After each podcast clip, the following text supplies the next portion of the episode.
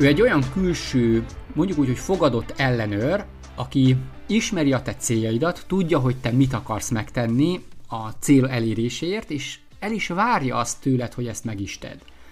Ugyanakkor felelősséget is vállal arra, hogy számon kéri rajtad a tevékenységeidet, és, és nyilván a cselekvésre ösztönz, amikor te feladnád, vagy elakadsz, vagy elmaradsz a tervettől.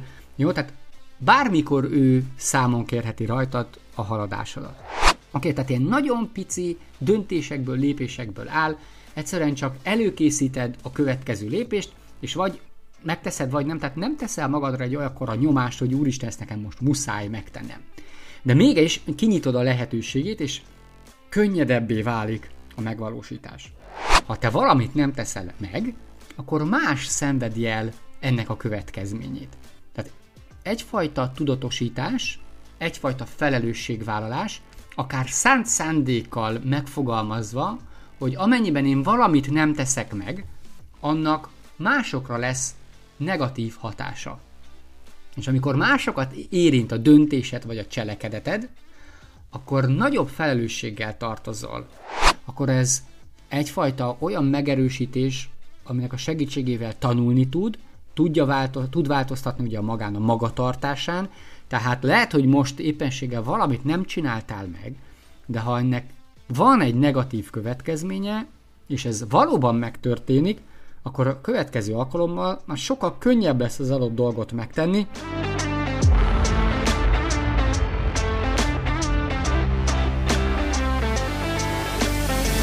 Üdvözöllek, én is Sánta Csaba vagyok, és ez pedig a Segítség Vállalkozó podcast újabb adása. Ebben az epizódban folytatódik a négy részes sorozat, amelynek az a célja, hogy segítse a vállalkozókat abban, hogy jobb megvalósítókká váljanak. Korábban, ugye a 007-es részben már érintettem ezt a témát, az előző részben körüljártam, hogy milyen okai lehetnek annak, hogy a vállalkozók nem cselekednek, hogy mi az oka, hogy nem tudják megvalósítani mindazt, amit elterveztek, vagy amire vágynak, amit ugye kitűztek maguk elé. Ha valamiben elakadtál, valamit halogatsz, valamivel nem tudsz megküzdeni, akkor hallgasd vissza az előző epizódot, mert ugye abban van egy 22-es lista, azon menjél végig, és akkor így tudatosítani tudod azt, hogy mi lehet az elakadásodnak az oka. Mert ha már tudod, hogy mi okozza az elakadást, sokkal nagyobb a valószínűsége annak, hogy meg is tudod azt oldani. Ebben az epizódban pedig belemegyünk a megoldásokba. Hozok olyan módszereket, amivel rá tudod magadat venni arra, hogy megted még azt is, amihez nincs kedved. Még mielőtt belekezdenénk a tartalomba, kérlek lájkold ezt az adást, ha tetszik, ha kapsz egy olyan gondolatot, ami szerinted értékes volt, és ha nem csak egy ilyen gondolatot kapsz, akkor pedig oszd meg azokkal, akiknek ezt hallaniuk kellene. Ha pedig nem követed a csatornát, akkor létszes, azt most kövesd be. Induljunk ki onnan, hogy az eredmények a tettekből születnek. Hiába a cél, hiába a stratégia, a terv, ha végül a tettek szintjén elhalnak a dolgok. Én ezt nagyon sokszor láttam már, hogy szépen ki van találva, szépen meg van álmodva, de a tettek szintjén valahogy mégsem jönnek össze a dolgok. Pedig a cselekvő vállalkozó soha többé ugye nem hagyja ki a lehetőségeket, nem hagyja ki a helyes cselekedeteket, nem marad a tervek és az álmok szintjén, nem érzi magát tehetetlennek vagy áldozatnak, hanem ugye úgy érzi, hogy a sorsát aktívan alakítani tudja, és egy cselekvő vállalkozó soha többé nem hagyja, hogy a félelem és a bizonytalanság megakadályozza a fejlődést és a siker elérését. A cél az, hogy te is olyan módszerekre lej, ami neked segít, hogy aktív, cselekvő vállalkozó legyél.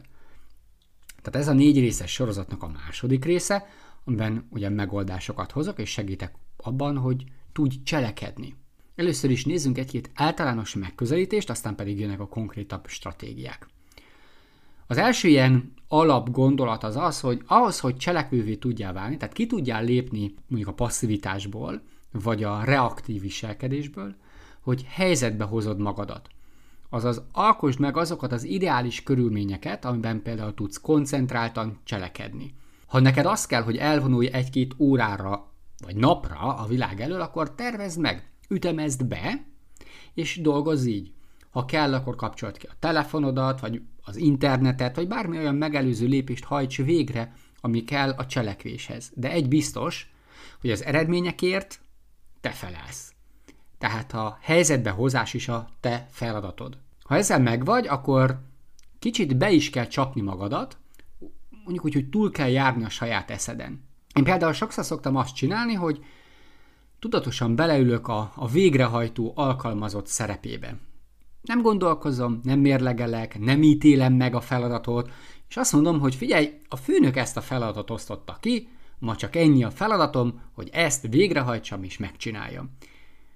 Ez egy picit ilyen skizofrén, mert hogy önmagamnak vagyok a főnöke is, meg az alkalmazottja is, de nekem ez például szokott segíteni abban, hogy át tudjak lépni a cselekvésbe, és ugye ez a találékonyság, ez önmagunk becsapása, túljárna magunk eszén, erről majd még hozok stratégiákat, csak hogy ez is egy megközelítés, hogy, hogy át, kell, át kell verni magunkat sokszor az, hogy ki tudjunk lépni azokból a szorongásokból, vagy nehézségekből, amik akadályoznak minket abban, hogy aktív cselekvővé váljunk.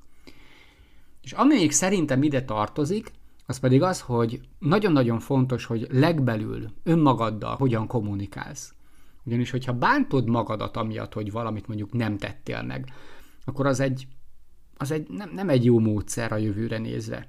Ezt tudja súlyosbítani a magunknak tett ígéreteknek a megszegése. Mert hogy minden magunknak tett ígéret megszegése bántása a saját énképünknek, annak a leépítése vagy az értéktelenítése. Tehát érdemes úgy alapvetően is kevesebb fogadalmat, ígéretet, vállalást tenni, és ehhez kapcsolódik ugye az is, hogy tanulj meg nemet mondani. És hát ugye a nemet mondás pedig abban fakad, hogy tudod, mi a célod, és elköteleződtél mellette. Jó? Tehát még egyszer, először is hozd helyzetbe magadat, hogyha szükséges, akkor jár túl a saját eszeden, és fontos, hogy magadban belül hogyan kommunikálsz, ugye tanulj meg ellenállni a dolgoknak, nem mindent bevállalni, nemet mondjál, ne bántsd magadat, mert ezzel javulni tud az az énkép magadban, hogy te egyébként cselekvő vagy. És akkor nézzük a konkrét stratégiákat. Az első, én ezt úgy szoktam hívni, hogy revizor pár, vagy revizornak a keresése. Ezt mondhatnánk úgy, úgy is, hogy egy elszámoltató partnert keressél magad számára. Ő egy olyan külső, mondjuk úgy, hogy fogadott ellenőr, aki ismeri a te céljaidat, tudja, hogy te mit akarsz megtenni a cél eléréséért, és el is várja azt tőled, hogy ezt meg is tedd. Ugyanakkor felelősséget is vállal arra, hogy számon kéri rajtad a tevékenységeidet, és, és nyilván a cselekvésre ösztönz, amikor te feladnád, vagy elakadsz, vagy elmaradsz a tervettől. Jó, tehát bármikor ő számon kérheti rajtad a haladásodat. Itt ugye nem az a cél, hogy egy ilyen nagyon szigorú ellenőrzés vagy egy büntetés ö, legyen, hanem ennek az a célja, hogy segítsen fenntartani a fókuszt, a motivációt, és rajta tartson azon az úton, aminek a segítségével el tudod érni a céljaidat. Én azt gondolom, hogy a kulcs ebben az, hogy milyen szemét választasz erre a revizorságra. Az a fontos, hogy egy olyan személy legyen, aki számodra tiszteletre méltó, nyilván megbízható és inspiráló is. Így egyrészt ugye motiváltabb leszel az elkötelezettséget fenntartására, ugye nem akarod őt megsérteni, nem akarod az ő idejét rabolni, és hát ugye fontos legyen, tehát hogy ez a személy egy olyan, olyan ember legyen, aki felé ciki lenne azt mondani, vagy kellemetlen lenne azt mondani, hogy hát ezt én nem csináltam meg. Tudom, tudom, tudom, hogy erről beszéltünk, de én ezt nem csináltam meg. Mert ugye azt érzed ilyenkor, és hát nyilván jogosan is, hogy elveszíted az ő bizalmát, és azt mondja, hogy figyelj, hát nem fogok akkor veled időt tölteni, hogyha egy csabóhozkodunk. Jó, tehát egy általa tisztelt és nagyra értékelt szemét válasz erre a szerepre. Nyilván az lehet egy tapasztalt üzleti mentor, egy coach, vagy akár egy megbízható barát, vagy családtag, aki támogató, de elszámoltathat is, és, és nyilván kellemetlen lenne felé azt mondani, nem csináltad meg. Ennek a kapcsolatnak a sikeressége az őszintességen, a kölcsönös tiszteleten, és hát ugye a megbízhatóságon alapul tényleg fontos, hogy legyél őszinte, felelősségteljes, és vállald az elkötelezettségeidet. Azonban emlékezz rá, hogy ő csak segítséget nyújt neked, de az igazi felelősség a végén továbbra is ugye a tiéd marad, azzal kapcsolatosan, hogy elérted a céljaidat, vagy sem. Fontos, hogy amikor elkezdesz egy revizorral együtt működni, akkor beszéltek a céljaidról, hogy mit is akarsz elérni, a tevékenységekről és azoknak a határidejéről. Aztán ugye határozzátok meg az ellenőrzés és a számonkérésnek a kereteit, ugye, hogy, hogy mikor, milyen formában történik ez meg, mennyire rendszeres, személyes, napi, online és hetente. Jó, tehát ennek a kereteit mindenképpen érdemes. És hát ugye az, hogy mivel hogy ő támogat, ezért ezt a támogató motivációs szerepet is érdemes átbeszélni, hogy neked mi segít? Tehát az, hogy megszidnak, vagy az, hogy bátorítanak, vagy az, hogy visszaigazolást kapsz, vagy emlékeztetőket kapsz. Szóval mindenképpen ösztönző és motiváló tud lenni egy ilyen revizor pár, csak ezt jó keretek közé kell tenni. És hát ugye a legvégére egy fontos kérdés, hogy azt nem árt kitalálni, hogy vajon ez miért lesz jó a revizornak.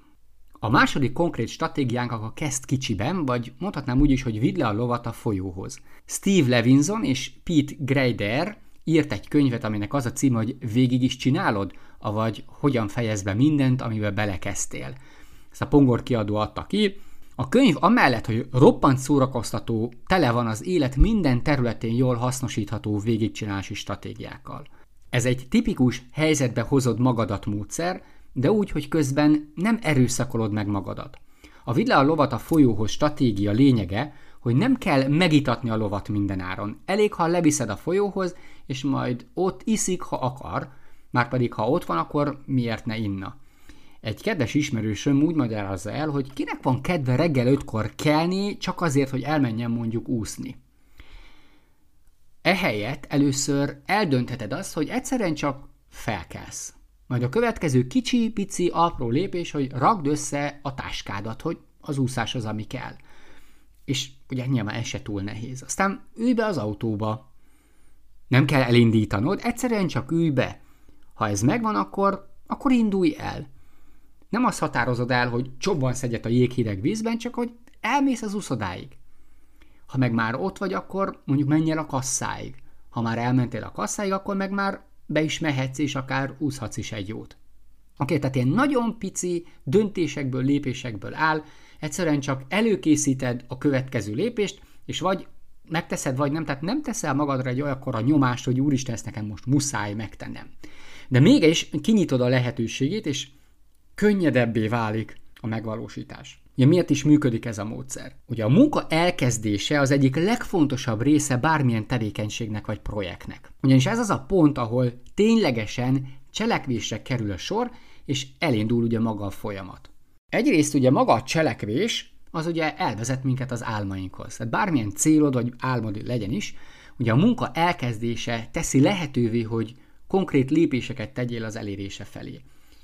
Tehát az álmod csak egy gondolat marad, amíg nem kezdesz tenni érte. Van a Kész Ellisnek egy Csodalámpa című könyve, amely ugyanerről szól, és ugye az a lényege, hogy bontsd le a lépéseket nagyon-nagyon-nagyon-nagyon pici tennivalókra.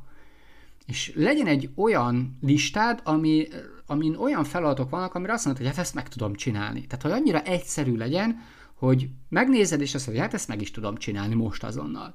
Ez a lépés jelenti ugye magának a csodalámpának a dörzselését, mert hogy ezzel el tudod indítani a folyamatot. De azért is fontos ez a módszer, mert ugye az időnk az egy értékes erőforrás. Ugye szokták mondani, hogy az idő az pénz is. Minél hamarabb elkezded a munkát, ugye a legkisebb lépéssel, annál több időt tudsz fordítani a célok elérésére. Ugye az idő az így is úgy is elmúlik, és hogyha nem kezded el a munkát, akkor elveszítheted az értékes lehetőségeket és előnyöket. Aztán ugye maga a munka elkezdése az egyfajta lendületet, motivációt tud teremteni. Amikor elindítod ugye a folyamatot, akkor könnyebben meg is fogod tudni tartani a lendületet, és akár fokozhatod is a motivációdat, mivel ugye látod azt, hogy haladsz az úton, hogy előre léptél. És ez ugye ez egy siker, és a siker az egy, az első lépés, az mindig egyfajta dopamint ad, ami segít a következő lépések megtételében. Aztán ugye, hogy megteszed ezt az első lépést, akkor már is egyfajta gyakorlati tapasztalatot szerzel, és tanulni tudsz, ebből tudsz fejlődni és tovább lépni. Ezek az első lépések segítenek abban, hogy felfedezd az erősségeket, a gyengeségeket, a hiányokat, tudod azonosítani azokat a területeket, ahol még tovább tudsz fejlődni. Hát nyilván, hogyha nem kezded el, akkor soha nem jutsz az eredményekhez vagy a célokhoz, és ez az elkezdés, ez erősíteni tudja az elköteleződésedet és az elszántságodat, és nyilván így könnyebb elérni a célodat. Ugye Napóleon Hill mondja azt, hogy minden ötlet halva született. És a mi felelősségünk az, hogy ezeket életre keltsük. Szóval az első lépés az, amivel ugye el tudod indítani a szívverését az adott ügynek. A harmadik konkrét stratégiánk az az adj nyilvánosságot a céljaidnak. Te nyilván lehet az, hogy kiírod a Facebook oldaladra, vagy kiküldöd a hírleveledre, vagy egyszerűen csak a családod felé, vagy a munkatársait felé közlöd, hogy már pedig én ezt el akarom érni, ezt meg fogom valósítani. Ez egy picit ilyen erőszakos lépés a lusta éneddel szemben, mert hogy hát ugyanis ciki lenne mások előtt azt mondani, hogy ezt én mégse csináltam meg. Ha biztos vagy benne, hogy meg fogod tenni, akkor nincs kockázatod. Ha meg nem vagy biztos benne, akkor legalább kapsz egy biztosítékot arra, hogy megcsinálod majd ezt. De mit is hoz magával az, hogyha nyilvánosságra hozod az ilyen céljaidat? Például számon kérhetővé válsz. Ez azt jelenti, hogy mások figyelemmel követhetik a fejlődésedet, és ösztönözhetnek arra, hogy tartsd magadat az elkötelezettségedhez. Nyilván ez is segíti fenntartani a fókuszt, a motivációt, mert hogy ugye visszalépni és azt mondani, nem csináltam meg, ez sokkal nehezebb dolog. Ráadásul azáltal, hogy mások megismerik mondjuk a célodat, segíthetnek neked, támogathatnak téged, találkozhatsz olyan emberekkel, akik hasonló célokat tűztek ki maguk elé, ötleteket, tapasztalatokat, támogatást oszthatsz, oszthatsz meg velük, cserélhettek információkat, meglátásokat, és az ilyen fajta felvállalás mások számára is ösztönzően hathat. Ráadásul azáltal, hogy vállalod az elkötelezettségedet, hitelesebbé válsz az üzleti környezetben. Ugye az emberek sokkal jobban megbíznak azokban, akik világos és megvalósítható célokat tűznek ki maguk elé, és azok a, azokban nyilván pláne, akik még ezt nyilvánosságra is hozzák és felvállalják. És persze nyilván így ugye kör, magad köré tudsz építeni szakmai kapcsolatokat, közösségeket, szervezeteket, akik tudnak téged erőforrásokkal, a hálózatukkal támogatni. És mindez mellé azért az fontos megjegyezni, hogy fontold meg, hogy milyen célokat és mennyire hozzál a nyilvánosságra. Bizonyos esetekben stratégiai vagy személyes okokból lehet, hogy érdemes megtartani a céljaidat bizalmasan egy adott körön belül. A negyedik konkrét stratégiánk az igazából arról szól, hogy ha te valamit nem teszel meg, akkor más szenvedi el ennek a következményét. Tehát egyfajta tudatosítás, egyfajta felelősségvállalás, akár szánt szándékkal megfogalmazva, hogy amennyiben én valamit nem teszek meg, annak másokra lesz negatív hatása. És amikor másokat érint a döntésed vagy a cselekedeted, akkor nagyobb felelősséggel tartozol a megvalósításért és a célok eléréséért. És hát ez ugye segít abban, hogy még jobban elkötelez magadat a céljaid iránt, és hatékonyabban dolgoz azok elérésén. Például, ha nem küldöm ki rendszeresen a hírleveleket, akkor az asszisztens sem nem kapja meg a negyedéves bónuszokat. Vagy a munkatársai nem kapnak bónuszt, vagy a gyerekei nem mehetnek nyári táborba. Tehát egy olyan kényszerítő külső tényezőt hoz be a vállalkozó a meg, megvalósításba, ami fájna neki, hogyha ez bekövetkezne, tehát a mérleg egyik nyelvére rárak egy ilyen tétet, ami be fog következni abban az esetben, hogyha ő nem teljesít. Az ötödik gyakorlati stratégiák, hogy az adj neki valós határidőt, tehát az adott célnak valódi, valódi határidőket határozzál meg. Ugye az előző részben már beszéltem erről, hogy sok esetben az adott feladattal azért nem foglalkozunk, mert mindig azt érezzük, hogy azt nyugodtan elhalaszthatjuk. A határidők kitűzése, a hatékony munkavégzés és ugye a szervezettség szempontjából is nagyon-nagyon fontos. Miért is? Egyrészt azért, mert ugye ezek a valós határidők segítenek abban, hogy jobban kezeljük az időnket. Pontosan tudjuk, hogy egy adott feladatot mikorra kell befejezzünk, és ugye ez, ezáltal könnyebben tudjuk tervezni a heti vagy a napi tevékenységeinket, feladatainkat, és az időmenedzsmentünk azt tud javulni. Ha tudom, hogy valaminek közeleg a határideje, ugye szokták ezt viccesen is mondani, hogy ez nagy múzsa, és hogyha nem lennének határidők, akkor soha semmi nem valósulna meg. Szóval a határidők meghatározása ugye a prioritások felállításában is nagy segítség tud lenni a vállalkozóknak. Mert hogyha tudom, hogy milyen időkeretem van egy adott feladat, projekt megvalósítására, akkor mérlegelni tudom ezáltal, hogy annak mekkora elsőbséget akarok adni, és a halogatást, a késlekedést, az időpocsékolást tudjuk így csökkenteni. Ráadásul, hogyha, hogyha csapatban dolgozol, és te vállaltál egy határidőt, vagy van egy veled szembeni elvárás, hogy te valamit egy adott határidőig teljesítesz, és ezt mégsem teszed meg, akkor ennek van egy olyan következménye, hogy a folyamat megáll, és az utánat következő munkatárs az nem fogja tudni elkezdeni vagy folytatni a munkáját. Nyilván ugyanígy tud a felelősségtudat, az elszámoltathatóság javulni, hiszen ugye az egy kontrollpont, hogy oké, okay, hogy te vagy a felelős, de hogy volt egy határidő is, és hogy ez miért nem teljesült. Tehát ez is egy fontos elem. Illetve ugye egy ügyfél élményt és egy megbízhatóságot is kölcsönöz a vállalkozónak, hiszen azáltal, hogy meghatároztat, hogy mit mikorra fogsz teljesíteni, ezáltal ugye az ügyfelekre is pozitívan tudsz például hatni. A hatodik stratégiánk az a jutalom. Ugye erről már nagyon sokszor hallottál, ugye ez a fókuszban, a teljesítményünkben, az innovatív meglátásainkban, az elismerésben, a megbecsülésben, tehát nagyon sok mindenben tud segíteni a jutalom. Ugye maga a jutalom az minden esetben egy pozitív megerősítést ad, amely ugye arra ösztönzi a vállalkozót, hogy magasabb szintű teljesítményre sarkalja saját magát. Ezt ugye saját magadnak kitűzheted, és meghatározhatod, hogy abban az esetben, hogyha ezt elérem, akkor ennek lesz valamilyen olyan pozitív hatása, jutalma, ami jár neked.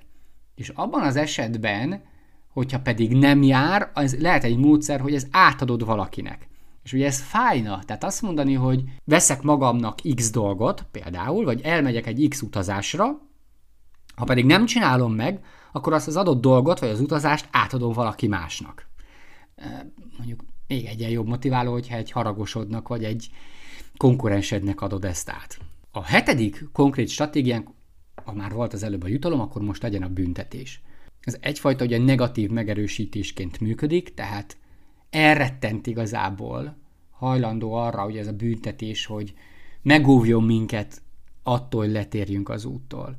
És nyilván segít a következmények elkerülésében, ráadásul, hogy amikor valaki büntetést kap egy rossz döntéséért, vagy a hibáért, akkor ez egyfajta olyan megerősítés, aminek a segítségével tanulni tud, tudja változ, tud változtatni ugye a magán a magatartásán, tehát lehet, hogy most éppenséggel valamit nem csináltál meg, de ha ennek van egy negatív következménye, és ez valóban megtörténik, akkor a következő alkalommal már sokkal könnyebb lesz az adott dolgot megtenni, mert el akarod kerülni ezt a negatív következményt. Fontos azt azért megjegyezni, hogy a büntetés alapvetően hosszú távon nem feltétlenül legfenntarthatóbb vagy leghatékonyabb motivációs tényező. A pozitív megerősítés, az elismerés és az ösztönzés általában hatékonyabban és fenntarthatóbb módon motiválja az embereket arra, hogy megtegyék azt, amit meg kell tenniük. Mondok erre egy példát. A kisvállalkozó elhatározza, hogy nem veszi ki a fizetését, amíg el nem végzi a heti pénzügyi ellenőrzést. Tehát, hogyha ezt nem csináltad meg, akkor nincs fizetés. Ez azt jelenti, hogy az ugye magából az üzletből nem veszel ki semmit, és ugye a személyes jövedelmedet idéglenesen visszatartod, amíg ezt az adott dolgot el nem végezted. Fontos megjegyezni, hogy a büntetésnek arányosnak kell lennie, és nem szabad túlzottan hátrányosan érinteni a kisvállalkozót vagy magát a vállalkozást. Mert ugyanis a büntetés célja a felelősségteljes magatartás ösztönzése, és nem pedig a túlzott terhelés vagy elviselhetetlen körülményeknek a megteremtése. Ennyi fért bele ebbe az adásba, összefoglalóként. Az elején ugye beszéltem három alap megközelítésről, hogy hozd helyzetbe magadat, hogy egy kicsit csap be magadat, jár túl a saját eszeden, illetve ugye fontos az, hogy belül hogyan kommunikálsz saját magaddal. És aztán megnéztünk hét stratégiát, ugye a revizornak a fontosságát, az, hogy kezd kicsiben, vagy vidd le a lovat a folyóhoz, aztán ugye mondtam egy olyan stratégiát is, hogy adj nyilvánosságot a céljaidnak, a negyedik volt az, amikor mások szenvedik el a te lustasságodat, az ötödik volt a valós határidő meghatározása, a hatodik a jutalom, és a hetedik pedig a büntetés. Innen fogjuk folytatni a következő adásban. Ha kaptál legalább egy jó gondolatot, vagy tippet, vagy meglátást, és fel tudod használni a te vállalkozásodban, akkor légy nyomj egy lájkot, vagy a csillagot, vagy bármilyen módon fejezd ki, hogy tetszett ez az epizód. És ha több hasznos információt is hallottál, akkor pedig oszd meg azokkal, akiknek ezt hallaniuk kellene. A következő adásban folytatódik ez a sorozat, és tovább megyünk olyan stratégiákkal, módszerekkel, amivel azokat a feladatokat is el tudod végezni, amikhez nincs kedved. Köszi, hogy itt voltál és végighallgattad ezt az adást. Én Sánta Csaba voltam. Káoszmentes vállalkozást kívánok! thank you